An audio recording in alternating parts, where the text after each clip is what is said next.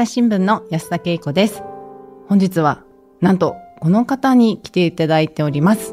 お名前よろしくお願いします。はじめまして。お久しぶりです。の方もいっぱいいらっしゃると思います。コンテンツ編成本部大阪本社、OCA チームに戻ってまいりました。岸上渉です。皆さんご無沙汰しております。わー、おかえりなさーい。イエーイ。そしてもう一人。盛り上げ要員の木田光です。よろしくお願いします。よろしくお願いします。はい、いや、実はこの MC をですね、はい、岸上さんがやった方がいいんじゃないかって言ったらですね、猛烈に。反発されまして。いや、私、復帰第一線ですよ。そうそうそう。復帰第一線で。雑な扱いするんですか？そうそう。リアルに言われました。え、そんな雑な扱いするんですか？復帰一線の私に、みたいな。ね、お帰りなさい、みたいな、そんな雰囲気ないんですかって、マジで問われたんで、いや、もう本当にここは私が付して、司会進行させていただきますっていうことで。本当はね、とある人がね、やってくれるつもりでいたんですよ、僕らはね。で、私も思ってたんですけど、なんか突然ね、このドローン。そうですね、誰とは言わないけど。ということで、どういうカーから始まれと。もう昭和ですよ、そういうやり方が。ということで、岸上さん、1年ぶり。1年ぶり、そうですね。そう、最後に収録したのが、3月の半ばぐらいですかね。1年1ヶ月になっちゃって、すいません。はい。何してたんですか、どこで。何してたんですか。あれ、どこまで言ってドローンしたか忘れたんですけど、はい、多分ね、労働組合に1年間専従しますみたいな話をした記憶があって、はい、で、朝日新聞労働組合の大阪支部委員長というのを1年間務めてまいりました。なんか偉い人ってことですか。支部委員長っていうのはどういうことするんですか。てか、労組って何するんですか。どっから話したらいいですかね。労働組合っていうのは、まあ、ちょっとまあ法律的な話してると長くなるんですけど、はい、労働法とか労働組合法とか、まあ、いろんな法律で保障されている、団体です。いわゆる、はい、労働三権って習ったことありますか？あー、なんか習いましたよね、社会で確か。全く記憶にないかも、私。これ憲法に保障されている権利で、うん、はい、団結権、はい、労働組合を結成する権利ですね。あ、団体交渉権。お、来た。もう一個。団結権、団体交渉権、もうちょっと長いなんとかかんとか権みたいなやつ。同じぐらい団体行動権っていうのが、はい、あります。はい、団体交渉っていうのは、その労働組合が従業員の代表となって、会社とその労働条件について協議をする権、交渉をする権利を持ってますよというのが団体交渉権ですね。で、団体行動権っていうのは、その要求の実現のために、まあ、実現をする行動、要求実現を目指して行動する権利があるよということです。ストライキとか。まあ、ストライキとか具体的にはそうですね。うん、なんでわざわざ憲法にもこう書くぐらい、もう、あれかな、雇用状況が劣悪だった時代に。ってあるんでしょうね。うん、だから、労働者の関係っていうのはできたのが、おそらく日本だと、明治入って大正とか、そんなような感じだと思うんですよね。うん、で、そういう中で、戦後になって、きちんと労働者を守っていかないとダメだよねっていうことになって、まあその前から多分社会党みたいな、はい、労働者を代表する政党ができたりとかしてってっていう流れの中で、ざっくりですけど、できてきたのが、その戦後の歴史なんだと思います。うん。これ聞いていいのかわかんないんですけど、ここに、まあ3人今日いますけど、皆さん、労働組合に入ってる。そうですね。私も入ってて、それこそ入社したのが2014年で、その時の総局の先輩に確か、いや、入っといた方が何かあった時に助けてくれるからいいよ、みたいな言われて、うん、そうだなと思って、素直に入りました。そう、私も、なんか入るかどうかって聞かれた記憶あるんですけど、基本的にみんな入ってるみたいな感じだったイメージなんですよね。で、はい、じゃあ入った方がいいのかなと思って入ったんですが、私転勤しているうちに、とある先輩は自分は入ってないっていう人がいて、うん、あ、やっぱ入る入らないっていうのは選択できるんだなと思ったんですけど、木田さんが言うみたいに、こう入っておいた方がいいっていうのは、まあ、岸上さんから労組的に言うと、なぜ入ってた方がいいんでしょう。そうですね。よく言われるのは、うん、労働組合っていうのはセーフティーネットだというふうに言われます。うん、で例えばまあ別に朝日新聞に限らずですけど、はい、コロナでね、うん、会社が苦しいから解雇をしなきゃならないみたいな話になった時に、それをじゃあその解雇っていうのが合理的なのかどうかみたいなところを裁判しなきゃならないみたいなところになった時に一番最初の窓口が労働組合になるというような感じになります。朝日新聞でも会社と労働協約っていうのを結んでいて、はい、移動だとかその今言った解雇もそうですし、あとはなんか処罰をされたりとかっていうところに納得いかないっていう時は、それを異議申し立てをする制度があります。でもこれってじゃあ労組に入ってない人はそう言われるがままです。それは会社と交渉する権利を持てないってことなんですか？労働協約上のその制度なので。ということで、はい、そういう労組にいたわ、はい、ということなんですけど、はい、具体的にはどんなことするんですか？普段何やってたのかって話ですよね。そういうことざっくり言うと、はい、ですね、多いのは、はい、多いというか1週間に5日間働いてたら4日間は会議してるみたいな感じです。でどんな会議をしてるのか、うん、一つは本部執行委員会っていうのがあるんですよ。本質と呼ばれるやつですね。で本部執行委員会は、朝日新聞労働組合の本部の、メンバーが執行部のメンバーが10人います、はい、でその人たちが週に、水曜日と木曜日、今オンラインですけども、いろいろこれからどうするとか、こんな案件あるけどどうしようとか、そんなようなことを、話し合って、じゃあ次こうしようとか、じゃあ次はこういうのを会社にぶつけてみようとか、そういうのをまず会議を週2日やってますと。はあはあ、で、それとは別に、会社との協議の場があります。はい、中央経営労働協議会っていうのがあって、いわゆる経営労協って言われてるんですけども、そこでいろんな、今年で言うと、賃金制度の改革の問題であるとか、はい、あるいは本当にありとあらゆる希望退職の、どういうふうにやるのかとか、組織改変がどう変わるのかとか、そういうようなことを、こっちから質問をして組合員の声をぶつけて、でいろいろ回答をもらうというような役割ですね。それって基本的には会社が今度から賃金の計算方法をこんなふうに変えるよとか、希望退職制度をこういう仕組みで募ろうと思うよっていう発表があって、それっていいのかどうか、労働者にとってマイナスにならないかみたいなのを検討する会議っていうことですか？そうですね。マイナスにならないようにしてくださいねって、こういうところをマイナスなんじゃないですかとかっていうところを指摘してくると。で会社は結局そのいろんなところで制度を変えたいというときに、制度変えるよっていうことを、社内に公表しますと。でそれに対していいんですか、じゃあ、それってどう変わるんですかみたいな話をたくさんするということをですね。で、あるいはあとは、もう一つの緩い段階というか、そういう正式じゃないところで言うと、在宅勤務制度ってありますよね。はいはい、で、いろいろ細かいルールがあって、で、それもより使いやすいように、こうしてくんないか、ああしてくんないかみたいな話をして、今の制度、組合からして、今の制度が出来上がっているということです。はい。木田さん、労組はどんなイメージありますか？そうですね。私実はそういう執行部とかのメンバーではなくて、なんか有志でやってるグループが労働組合の中にあって、ジェンダー平等推進委員会っていう有志の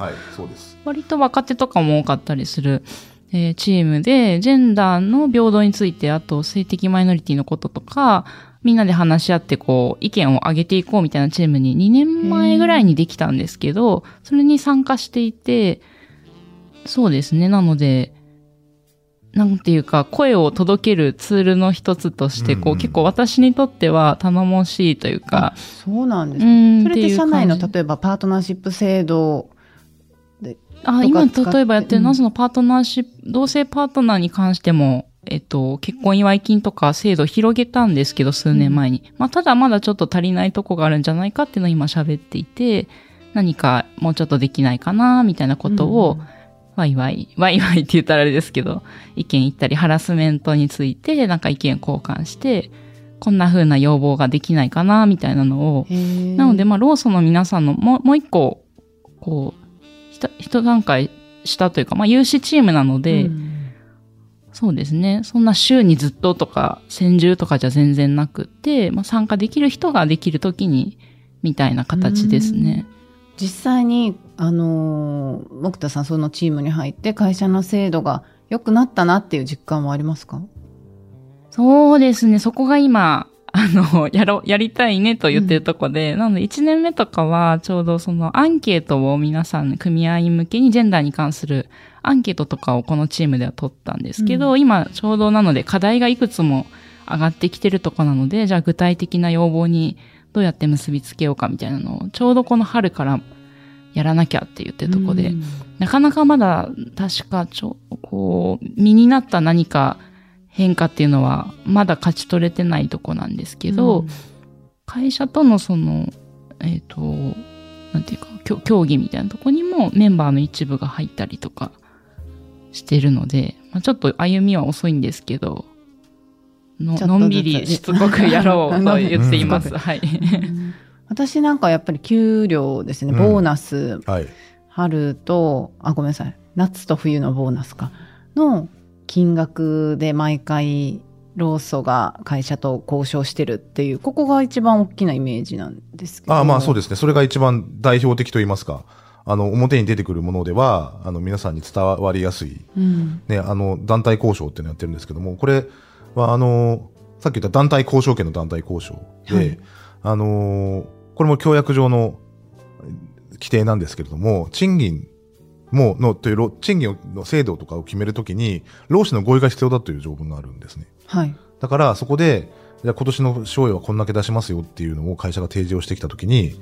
いやそれじゃ困りますせっていう話をして、組合員の意見はこうですと、こんだけ頑張ったんだからもっとくださいよと。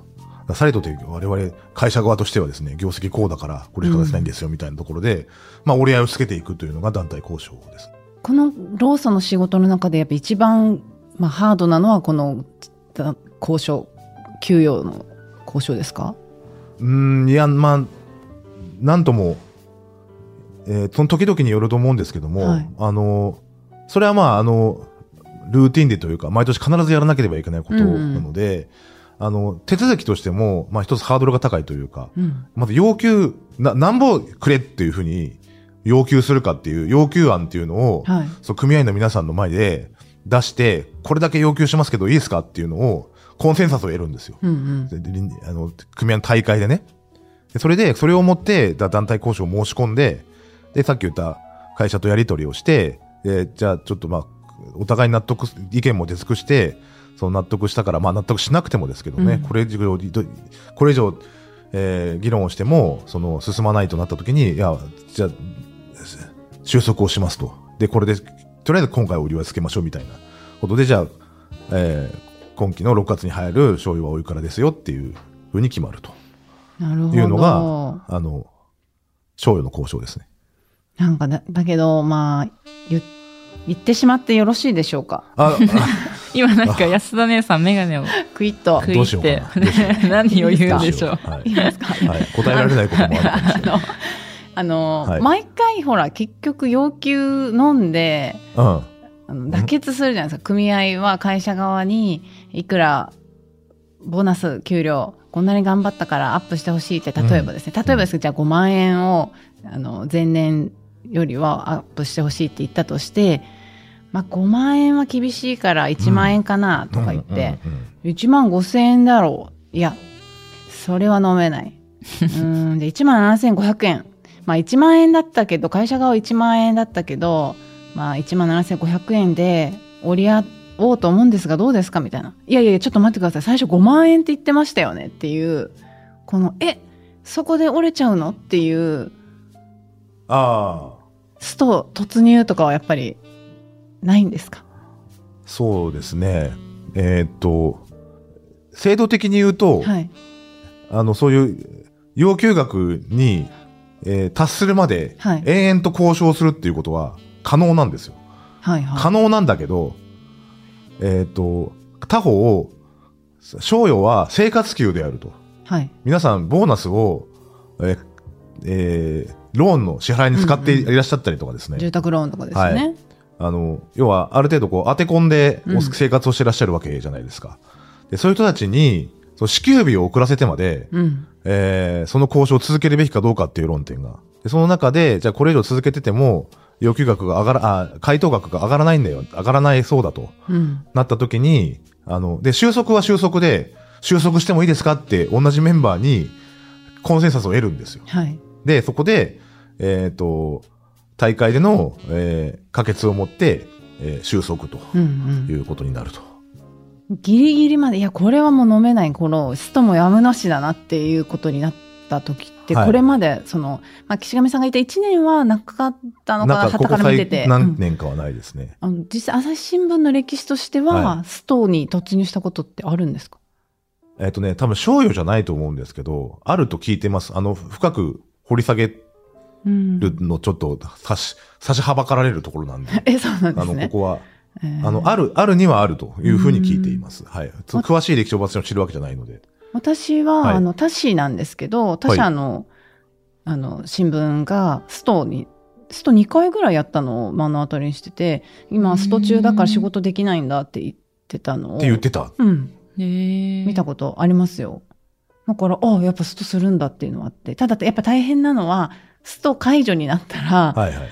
通常のように新聞をまた発行しないといけないんで、はいはいはい、スト中だけど、仕事してないっていう体で、でもやっぱり記者会見とか、なんか現場とかには行っとかないといけないっていう。この矛盾を抱えつつ、っ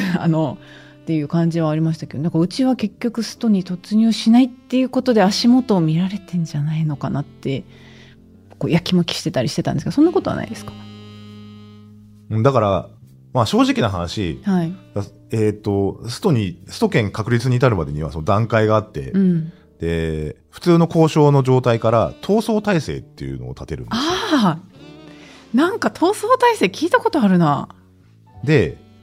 手続きをするのと、はい、実際に勝ち取るものとの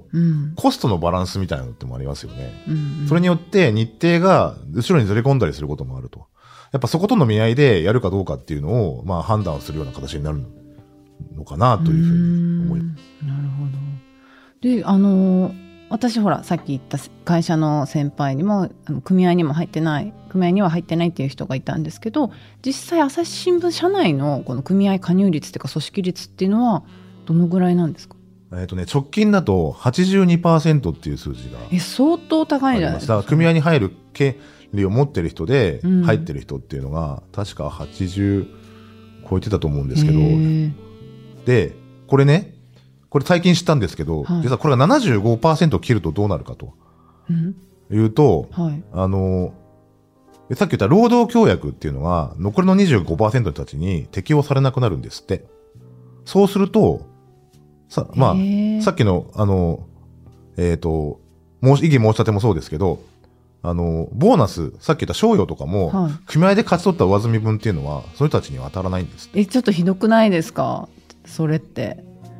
なんて言うんだろう。従業員代表なんだけども、で、それ実際他の新聞社ので、そういう風な制度になってるところもあります。もう 75% 切っちゃって。そうそうそう。じゃあみんなで頑張って 75% を維持した方がいいですよね。だって、組合に入ってない人は、給与は会社から言われるがままを受けざるを得ないってことですよね。という風に聞いてます。そっか。ただね、これいつの記事だったかな、紙面で読んだのが、雇われて働く人に占める組合員の割合、まあ組織率ですね、は1949年の 55.8% をピークに低下を続け、2021年では 16.9% だった。だから相当組合組織率、組織してるっていうのは少ない。加入してる人か。朝日新聞も落ちてるんです。うん、で、おっしゃる通り、多分安田さんが入った頃だったら、多分、その職場に、まあ今もそうですけど、職場員というその組合の、はい、窓口役の人がいて、はい、で、その人が、同じ例えば、県警の担当で、キャップとテカだったりとかってするわけですよ。うん、そうした時に、半年の使用期間が終わったら、組合に入るように声かけをしてたんですけど、はい、その時の上下関係って、わりかしほら、絶対的なとこあるじゃないですか。入るとしたもんだって言われたら入っちゃうでしょ。いいんですか？そのローソンの人がそんなこと言っていやでそうやって入ってたんですよ。僕らもそうだったしで入ることに何の不思議もなかったんです、うん、で、でも入っててよかったと思うタイミングが来るかどうかってのは人それぞれだと思うんですけど、うん、でも今そういう上下関係でもなくなってきてるじゃないですか。はい、そうですね。だから若い人がそのなんていうんだろう、入るところに意味を見出していないみたいなところもあるっていうのが一つで、あとはまあ全国的な数字で言うと非正規の人たちが増えたりとかですね、ベンチャーの会社だとかでまだ労働組合ができていないところがあるとかで、その昔と比べて大きな会社の組織ってだんだんちっちゃくなってるので、そこの組織率がだんだん下がっていって、片や労働組合のない人たち入るところが、入るっていう、こう、なんだろう、考えがないというか、入れないことないんですよ。その、なんとかユニオンとかですね、はい。企業じゃないところの組合もあるので、入れないことはないんですけども、まあそこに入るという案内がない人というか、そういう人たちが増えてんじゃないのかなというふうに思います。そう、確かにね、このパートや派遣社員ら非正規労働者が4割近くに増えたっていうことが影響してるっていうことで書かれてあって、はいはいはい、で企業規模別の組織率で従業員1000人以上の企業は、まあ、組織率が 39.2% なんだけれども99人以下は 0.8% で大きな開きがあるっていうことで、まあ、大企業の正社員は多くがこう組合に守られてるんだけど、中小企業とか非正規雇用の人たちは、まあ、労働組合に入れてないとか、あるいはまあちょっと縁遠いっていう人たちが多いっていうことなんですよね。でもこれ労働者全体で見るとあんまり良くない気がするんですけどね。難しいですね。難しいですね。うんうん、だからうちの組合はできて70年以上経ってるんですけど、うん、多分作るって結構大変なんですって、うん、はい、なんだろうなと思ってて、例えば同業者でいうとそのある地方紙の話ではその本体編集を編集と印刷と営業とちょっと前まで1個の会社だったんだけど、編集が本体に残って、印刷と営業を分社化するみたいなことがあって、で、そうなると、その分社化された方にはまた新たに作り直さなきゃいけないんですよね。本当は本体の組合に入ってる人たちを全部の権利を代表できるようにしろよって言うんだけど、それやっぱりそれぞれの会社と協約を結び直さなきゃいけないんですよ。で、岸上さん、はい、そう。で、今日収録日が4月13日なんですけど、はい、ちょうど昨日4月12日デジタル版では記事になってるんですけど、労働条件改悪防ぐ地域的拡張、東北3県の家電量販店休日111日以上県またぐ適用初っていう見出しの記事なんですけど、これは内容としては家電量販店大手2社の労組が青森、岩手、秋田の県内の店舗について会社と結んだ労働協約をこの3県の他の家電量販店にも適用すると決めたっていうやつなんですね。だからその同じ県内、これは労働協約の地域的拡張適用と言われるもので、県境またぐ適用を始めて労働条件の切り下げ競争を防ぐ狙いがあるっていうことなんですけど、どういうことですか？だから会社が違ったり働いている県が違ったりしても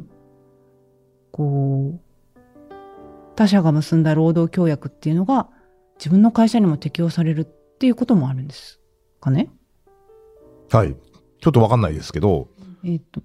欧米ではこの記事に書いてるんですけど、欧米では産業別の労働組合が多いのに対し、日本ではほとんどが企業別の労働組合のため、賃金や労働時間、休日の数など最低条件を業界全体で揃えるのは難しい。確かに、朝日新聞は労働条件こうですよと、読売新聞はこうですよっていうのが企業ごとに労組と決まっててバラバラってことですよね。で、労働協約の地域的拡張適用は、そうした労働条件を企業の枠を超えて決められる手段の一つだと書いてあるんで、まあこれ、なんていうんですか、県境またぐ適用を初めてっていうので、なかなかね、すぐどこにでもっていうわけにはもしかしたらいかないのかもしれないんですけど、こういう仕組み、もうちょっと広げて考えられるといいですよね。まあそう、一応朝日新聞は、はい、別に地方に行ったって労働条件は同じというか、まあ労働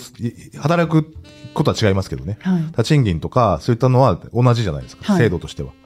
で、同じようにまあ権利としては高給107日とかですね、そういうのが認められているし、有給の日数も変わらない、うん、てか取れるかどうかはまた職場によって違いますけども、うんうん、っていうところで言うと、もともと同じ会社だから地域の格差はないんだけど、これが、例えば地方が別会社になるとかっていうことが、うん、まああり得るのか分かんないですけど、なるほど。なった場合に、うん、労働条件が変わることによって、移動の妨げになったりとかするっていうのが、会社にとっては都合が良くないっていうのはあると思います。うんうん。でね、最近ストといえばフランス、ね、年金改革でものすごいストになってるっていうことをニュースになってたんですけど、まあ、こうしたその欧州各国では、労働協約を組合員以外にも拡張して適用する制度を使っていると。で、このフランスでは組織率は 10% に満たないが、労働協約が適用される労働者は9割を超えるってあって、なんかこんな風になれば、まあ、ね、大企業の正社員は守られるけど、中小とか非正規の人っていう労働者はそこがこぼれてしまうよっていうのの、なんかそれこそセーフティーネットみたいになればいいですよね。そうですね。まあ、朝日にかけた話じゃないですけど、うん、まあ、新聞業界ってね、こうやって縮小している中で、うん、やっぱり、印刷とかですね、そういったところを子会社化するとか 分社化するっていうところが増えてるんですよ。で、なんだけども、例えば工場畳みますとか、はい、工場に人減らしますとかってなった時に、まあ、そこに出向している本社の社員は組合員なんだけども、うん、そこで最初から働いているプロパーの社員たちは別会社の社員になるんですね。うん、うん。で、本来はそこに拡張適用されるように、していくべきなんだろうと思うんですけど、なかなかそれはだから、難しい問題というか、やっぱなかなかこう会社がうんと言わないところもあるやに聞いてます。めちゃくちゃ分断生みますよね、うん、働いている職場で。はい。実際生んでらっしゃるところもあるんでしょうね。はい。話はまだまだ続きますが、続きはまた次回。朝日新聞ポッドキャスト楽屋裏では、皆様からのトークテーマを募集しております。